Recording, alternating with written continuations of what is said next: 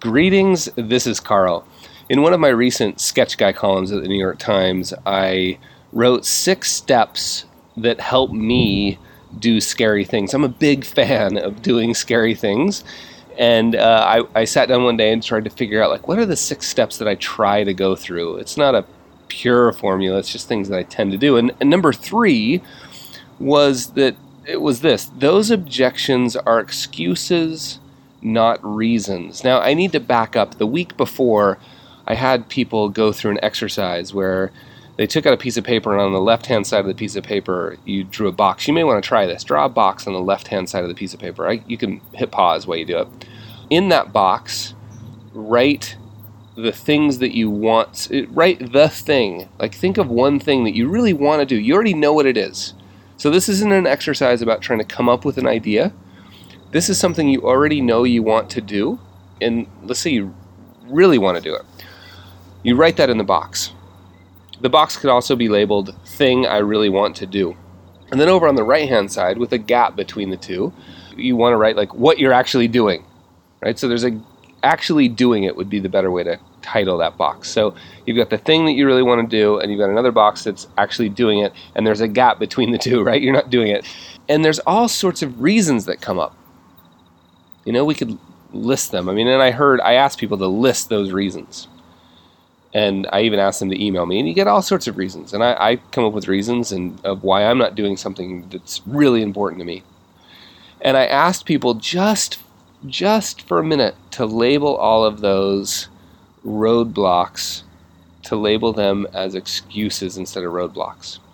Now that sort of brings us to step number three. Those objections are excuses, not roadblocks. Now, there's a really important thing I want you to understand. Just gently do this Right? I just for a minute I'm asking you to change the name of those reasons, those roadblocks, and we're going to call them excuses for a minute, just for a minute. Now, listen, I want to emphasize something. I don't know you, I don't know your situation. Maybe those roadblocks are absolutely legitimate. I don't know. So let's don't get uh, offended or, or fired up about this.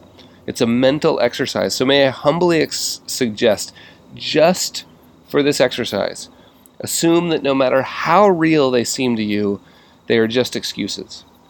That was what step number three was. Step number three in doing things that scare you is to label an objection an excuse instead of a reason. Now, let me walk you through why I think this is so powerful. If you can just humbly and gently do that, right? Just for a minute, it has the effect of clearing the decks. Right? You're putting yourself in a different mental state where instead of focusing, focusing, focusing on the reason, legitimate as it may be, you're going to set that aside for a second. And I have found when I do that, new opportunities open up. The impact of clearing the decks and giving, essentially, what you're doing is giving yourself permission to focus on something other than the reason that you can accomplish this, right? You're giving yourself permission to come up with a new idea. You're clearing the decks. You're clearing sort of a path to accomplish something that before you were just stuck. That's what that step is about. I was really concerned as I wrote this. I worked on it over and over and over to make sure you understood like I'm not saying that the fact that you won't have health insurance if you quit your job is an excuse instead of a reason. I don't know. I don't know. I'm just saying for this exercise, give yourself permission to open up a space. This kind of reminds me a little bit about when I when I learned the experience I had when I learned to whitewater kayak. I was with the guy that was teaching me on the Snake River in Wyoming and we were going down, and he kept emphasizing this, and I didn't totally understand it. He was like, when you get to the rapids, don't focus on the rocks, focus on the space between the rocks. And I was like, yeah, whatever. Like, of course. Like, what do you mean don't focus on the rocks? I'm going to be looking at the rocks to make sure I miss them. Right? And we all know the moral of the story. It's the same as tree skiing, right? If you focus on the trees when you're skiing through trees, you will surely hit them. If you focus on the rocks while you're kayaking, you will sh- surely hit them. If you focus on the space between, that's where you'll go. And this is just a little trick, if you will, mental trick that you can play on yourselves to allow yourself to focus on the, the opportunity instead of what may or may not be a legitimate reason. Now, let me just say one more thing. I'm going to put this is kind of hard medicine and it's directed mainly to myself. I have almost always found that those reasons really are excuses for me.